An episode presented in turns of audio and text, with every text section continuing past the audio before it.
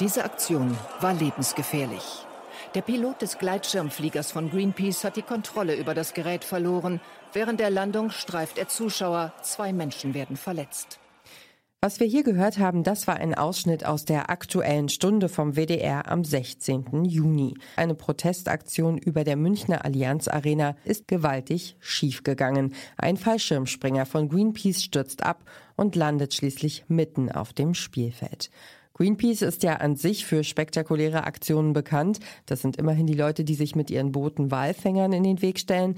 Diese eine Aktion ist aber für die Aktivistinnen komplett nach hinten losgegangen. Politikerinnen und Politiker aller Parteien haben Greenpeace scharf kritisiert. Manche sprechen sogar davon, dass man der Organisation die Gemeinnützigkeit aberkennen sollte. Wie weit müssen und wie weit dürfen Klimaaktivistinnen gehen, um ihre Ziele zu erreichen? Darum geht's heute bei Mission Energiewende hier bei Detektor FM. Ich bin Ina Lebetjew. Schön, dass ihr dabei seid. Mission Energiewende. Der Detektor FM Podcast zum Klimawandel und neuen Energielösungen. Eine Kooperation mit dem Klimaschutzunternehmen Lichtblick. Greenpeace hat sich ja inzwischen in einem Schreiben öffentlich entschuldigt für den Vorfall. Die Mail kommt von Benjamin Stephan, der bei Greenpeace den Bereich Verkehrswende verantwortet. Was da in München tatsächlich schiefgelaufen ist und welche Konsequenzen Greenpeace daraus zieht, das wollten wir von Benjamin Stephan nochmal genauer wissen. Mein Kollege David Will hat mit ihm gesprochen und er ist jetzt hier auch bei mir im Studio. Hallo David. Hi Ina. Was sagt denn Benjamin Stephan? Wie genau ist es denn zu dieser Bruchlandung gekommen? Ja, also das war eine Notlandung. Das war also alles ganz anders geplant. Eigentlich wollte der Aktivist eine Art Ballon fallen lassen und so ein Zeichen gegen den Autokonzern VW setzen, der den DFB und die UEFA sponsert. Soweit ich das verstanden habe, gab es dann aber einen technischen Defekt am Schirm. Benjamin Stephan hat mir das so erklärt. Ich meine, was da passiert ist, ich hatte es in anderen Interviews auch schon beschrieben, ist also wirklich eine unglückliche Verkettung von Umständen. So ein Motorschirm, die Menschen, die Paraglider vielleicht mal in den Bergen gesehen haben, ist ja wie ein Drachen. Und bei so einem Motorschirm ist es so, dass der Pilot dann in einer Hand noch ein Motorsteuergerät hat. Dieses Motorsteuergerät hat just über dem Stadion nicht mehr richtig funktioniert. So, jetzt ist bei so einem motorisierten Paraglider der Motor, der dient nicht dazu, irgendwie schnell oder langsam nach vorne zu fliegen, sondern der dient allein dazu, die Höhe zu halten oder aufsteigen zu können. Deswegen kam der Pilot viel zu nah ans Stadiondach ran, hat dann da ein Stahlseil gestreift und hatte dann gar keine andere Möglichkeit mehr, war quasi im Stadion, musste dann da auf dem Feld notlanden. Okay, dann hat also eine Maschine zum falschen Zeitpunkt den Geist aufgegeben. Jetzt hatten die Beteiligten ja nochmal Glück im Unglück. Wirklich schwer verletzt wurde ja niemand. Die Aktion hätte ja zum Beispiel auch wirklich eine Massenpanik auslösen können oder aber der Paraglider hätte abgeschossen werden können, wenn Einsatzkräfte seinen Flug als terroristischen Angriff eingestuft hätten. Also war diese Aktion nicht von vornherein ja mindestens unvorsichtig? Ist man da als Aktivist nicht eigentlich auch in der Pflicht, dafür zu sorgen, dass auf keinen Fall Unbeteiligte verletzt werden? Ja, ich denke schon. Auf jeden Fall hat das Team von Greenpeace gemerkt, dass die Aktion in der Öffentlichkeit gar nicht gut angekommen ist. Und in Zukunft soll das anders laufen. Greenpeace steht für friedlichen und gewaltfreien Protest und steht dafür schon ja, seit 50 Jahren. Und dabei steht die Sicherheit von Dritter und auch von den Aktivisten immer im Mittelpunkt.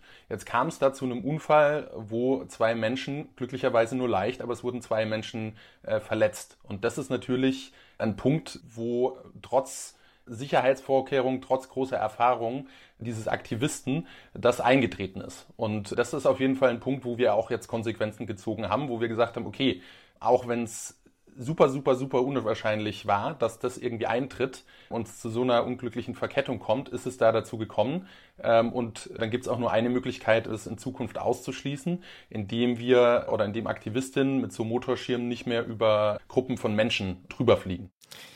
Ja gut, also Greenpeace will künftig sicherstellen, dass Unbeteiligte bei Protestaktionen nicht in Gefahr gebracht werden, wobei dieses Fliegen über Menschen ja erstmal auch nur ein Szenario von vielen ist. Aber nochmal eine ganz andere Frage. Wie steht es denn um die Sicherheit der AktivistInnen, wenn wir jetzt mal ein Stück von Greenpeace weggehen? So Protestaktionen fürs Klima, wie zum Beispiel im Tagebau oder im Hambacher Forst. Das kann ja auch ziemlich gefährlich sein, beziehungsweise wird es das auch ganz konkret. Denn vor drei Jahren ist im Hambacher Forst ein Journalist tödlich verunglückt. Also warum bringen sich Aktivistinnen und Aktivisten in Lebensgefahr? Warum tut man sich das eigentlich an? Demonstrieren würde doch auch reichen, oder? Ja, das wollte ich auch wissen. Und das habe ich dann zwei Menschen gefragt, die an ganz unterschiedlichen Stellen Klimaaktivismus betreiben. Nämlich einmal Tino Pfaff von Extinction Rebellion Deutschland und dann Jay vom Bündnis Wald statt Asphalt, das vergangenen Herbst im Dannenröder Forst in Hessen gegen den Ausbau einer Autobahn protestiert hat. Und die beiden haben mir unabhängig voneinander ganz ähnliche Dinge gesagt, nämlich, dass sie das Gefühl haben, dass wir uns durch den Klimawandel in einer absoluten Notsituation befinden, dass aber von Seiten der Politik zu wenig passiert. Jay hat mir zum Beispiel erzählt, sie habe von PolitikerInnen oft gehört, wir wollen, aber wir können nicht mehr machen, weil so ist halt das Gesetz. Aber also das sehr, sehr stark diese Auffassung da war von wegen, naja, das ist ja schon irgendwie schade, dass wir jetzt diese Autobahn durch diesen alten Mischwald bauen müssen und ja, und diese Autobahn, ich verstehe, ich würde die ja eigentlich auch nicht mehr bauen und so sinnvoll ist die auch gar nicht, aber das ist nun mal damals so entschieden worden. Also so dieses Ding von, dass im Prinzip alle inhaltlichen Argumente egal ist, weil gesagt wurde, naja, aber es wurde doch einmal entschieden, anstatt zu sagen, okay, dann sollten wir jetzt aber auch alle rechtlichen Möglichkeiten, die wir haben, nutzen. Ja, das Gefühl ist also, es ist klimatechnisch fünf nach zwölf und die Politik kommt aber nicht so richtig in die Puschen und beruft sich dafür dann aufs Gesetz. Ich höre dabei Jay auf jeden Fall raus, dass für sie Recht und Gerechtigkeit nicht mehr ganz zusammengehen. Und da müsse man, das ist zumindest die Meinung der beiden Aktivistinnen, mit denen ich gesprochen habe, eben auch zu radikaleren Protestformen greifen. Ja, und wo wäre da jetzt für Sie die Grenze, ab der Sie sagen würden, das ist jetzt keine legitime Form des Protests mehr? Ja, da sind die beiden dann doch unterschiedlicher Meinung. Tino Pfaff von Extinction Rebellion, die ja in der Öffentlichkeit manchmal so als das radikalere Fridays for Future dargestellt werden, der hat da eine ziemlich eindeutige Ansage gemacht. Rote Linien sind für uns und für mich auf jeden Fall da, wo der Begriff der Gewaltfreiheit nicht mehr gerechtfertigt ist. Das heißt, äh, unsere ganze Aktionen sind darauf ausgelegt, gewaltfrei zu sein. Wir müssen natürlich auch anerkennen, dass das Blockieren des Verkehrs und dass jemand zu spät zur Arbeit kommt, sein Kind nicht aus dem Kindergarten abholen kann und so, dass das auch eine Ausübung von psychischer Gewalt ist und das müssen wir anerkennen. Also zu behaupten, alles wäre absolut gewaltfrei, wäre problematisch. Aber natürlich der physische Schaden, ja, dass Menschen zu Schaden kommen, dass Dinge zu Schaden kommen, da sind die absoluten Grenzen. Das bedeutet natürlich Gewaltfreiheit. Jay von Waldstadt Asphalt vertritt da allerdings eine etwas andere Position. Gewalt gegen Menschen ist auch für sie ein absolutes No-Go. Sie hat mir aber auf Nachfrage keine konkrete rote Linie genannt, bis wohin Aktionen ihrer Ansicht nach gehen dürften. Und sie hat gesagt, dass sie es unter bestimmten Umständen verstehen könnte, wenn eine Gruppe auch aktiv in die Autoproduktion eingreifen würde. Also wenn man da zum Beispiel etwas besetzen oder blockieren würde. Mhm. Ich muss zugeben, bei mir tauchen da gleich eine Menge Fragen auf. Wer entscheidet denn dann zum Beispiel darüber, wann es okay ist, das Gesetz zu brechen? Und ist eine solche Position eigentlich anschlussfähig? Also verliert man da nicht die Unterstützung von vielen Menschen, die eigentlich auch für Klimaschutz eintreten würden, nur nicht mit solchen Methoden? Ja, ich glaube, das kann gut sein, dass man da Sympathien verspielt. Den Eindruck hatte ich zumindest, als ich vor ein paar Tagen durch die Stadt gelaufen bin. Ich wollte von den Leuten wissen, was sie von Klimaaktivismus halten und wo ihrer Meinung nach eigentlich diese rote Linie ist. Für das Klima muss schnellstens was passieren und nicht immer wieder um Jahrzehnte verschieben. Das ist eine gute Sache und jetzt müssen wir viel mehr machen. Also grundsätzlich ist alles gut, was, was fürs Klima ist. Grundsätzlich ist es ein demokratisches Vorgehen zu sagen, ich gehe dafür auf die Straße und ich zeige, dass ich dafür einstehe, im wahrsten Sinne des Wortes, indem ich nämlich da stehe und zeige, dass ich da was erreichen möchte. Keine Gewalt, also keine Gewalt.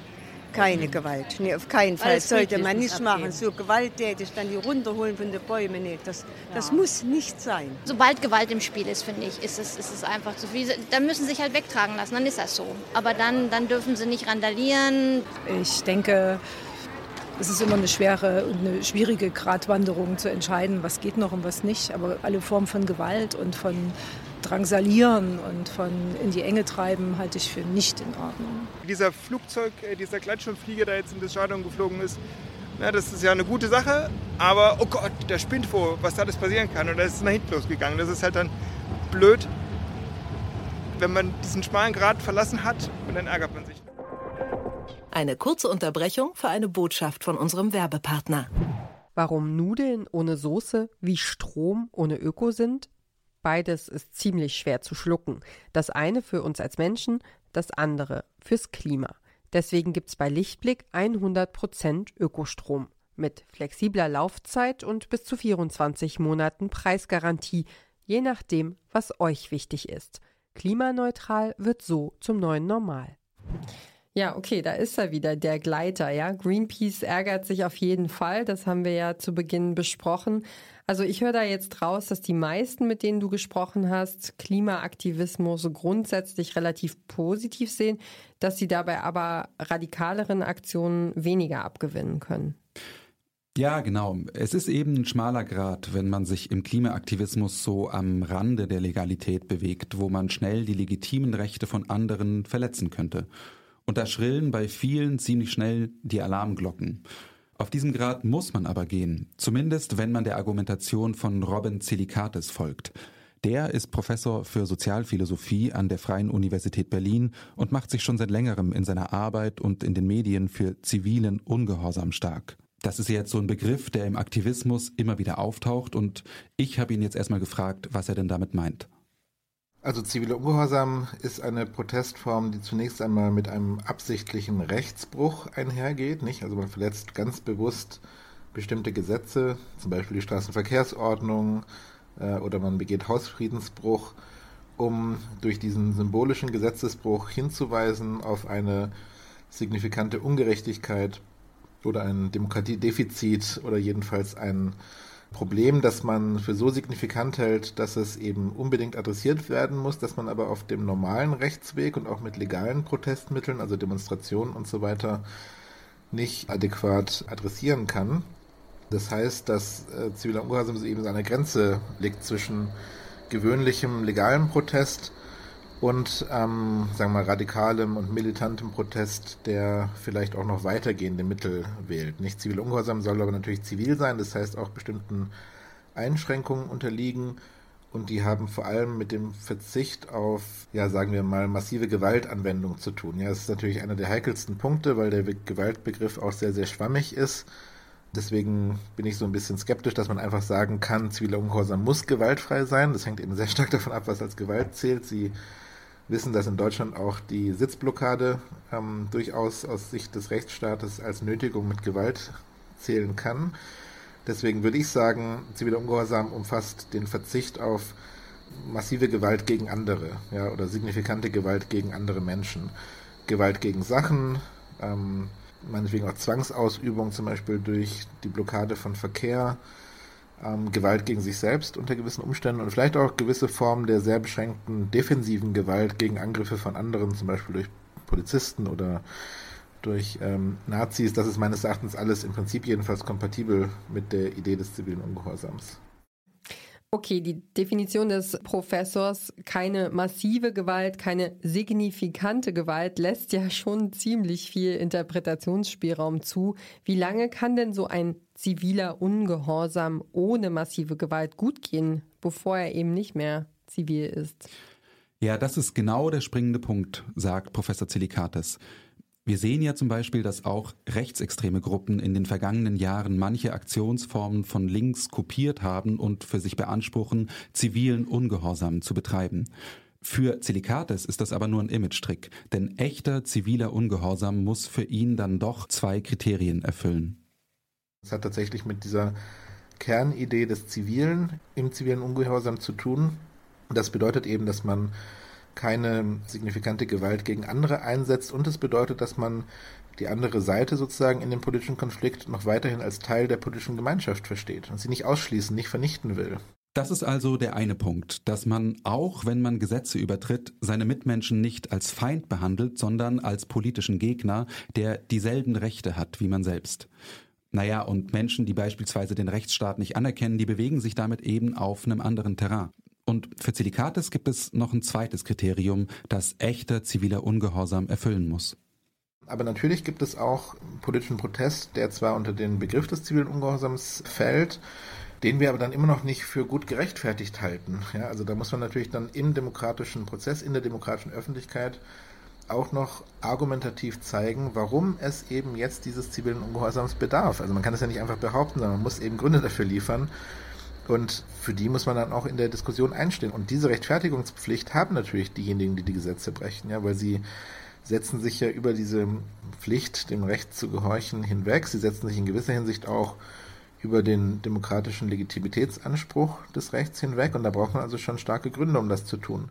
Und das klingt jetzt schon wieder fast nach klassischer Demokratietheorie. Von Jürgen Habermas, dem Philosophen und Soziologen, gibt's ja diese Wendung von dem zwanglosen Zwang des besseren Arguments. Und da steckt eben die Auffassung drin, dass in einer Demokratie die gute, ergebnisoffene Diskussion zählt. Mhm. Und der Zilikates, der würde jetzt wahrscheinlich sagen, dass es ganz ohne Zwang oder eben Gewalt dann doch nicht geht. Aber entscheidend ist letzten Endes auch für ihn, dass man seinen zivilen Ungehorsam gut begründen muss. Und was wären denn das für triftige Gründe oder besser stichhaltige Argumente, die für einen zivilen Ungehorsam im Klimaaktivismus sprechen würden? Also erstmal hat mir Zilikates gesagt, dass ziviler Ungehorsam an sich zu einer Demokratie dazugehört.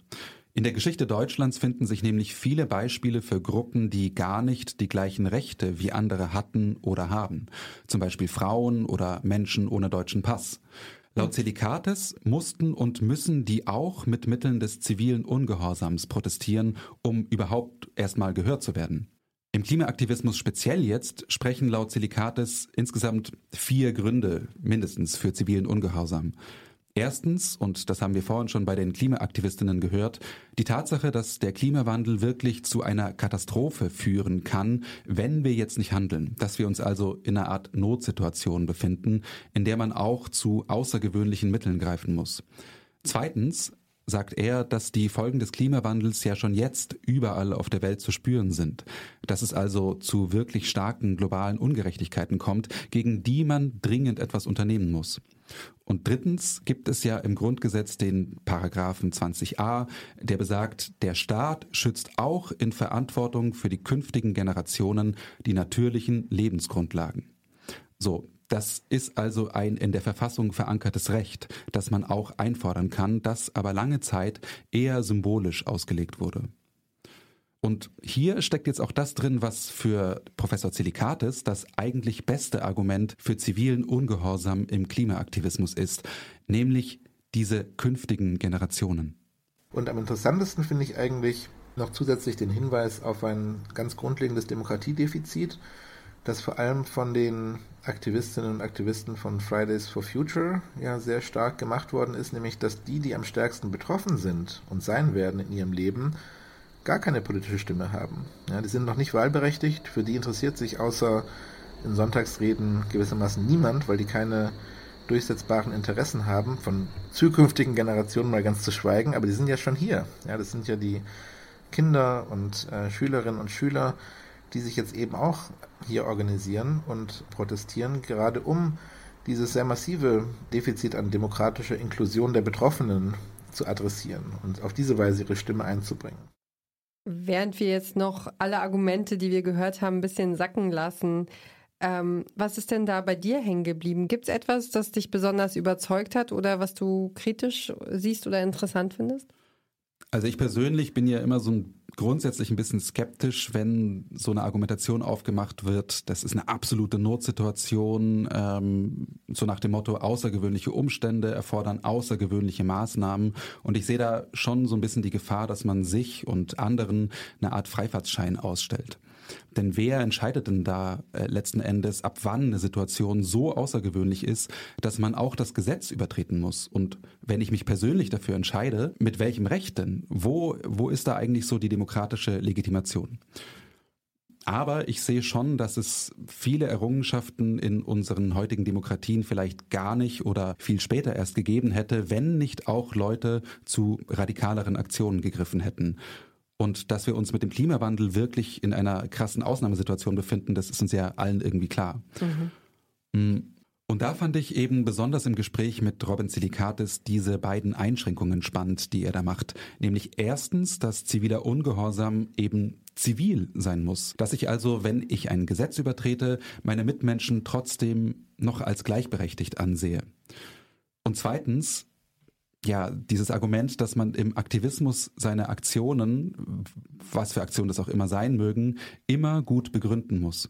Mhm. Dass man nicht einfach losläuft und draufhaut, dass das keine, keine Option ist. Genau. Mein Kollege David Will hat sich angeschaut, wie weit Klimaaktivismus gehen darf und gehen muss und gehen kann. Und dafür hat er bei Benjamin Stephan von Greenpeace nachgehakt, wie es zu der Bruchlandung in der Münchner Allianz Arena gekommen ist. Und dann hat er die Aktivisten Tino Pfaff von Extinction Rebellion Deutschland und Jay vom Bündnis Waldstadt Asphalt gefragt, wie sie zum Aktivismus gekommen sind und wie weit sie bei Protestaktionen gehen würden. Zuletzt hat David mit Robin Zelikatis gesprochen, der an der Freien Universität in Berlin Sozialphilosophie lehrt und sich für zivilen Ungehorsam ausspricht.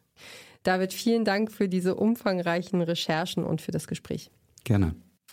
Das war's von uns für heute ähm, bei Mission Energiewende. Schaltet gern nächste Woche wieder ein. Dann gucken wir nämlich mal, was getan werden kann, um die Musikindustrie klimaverträglicher zu machen.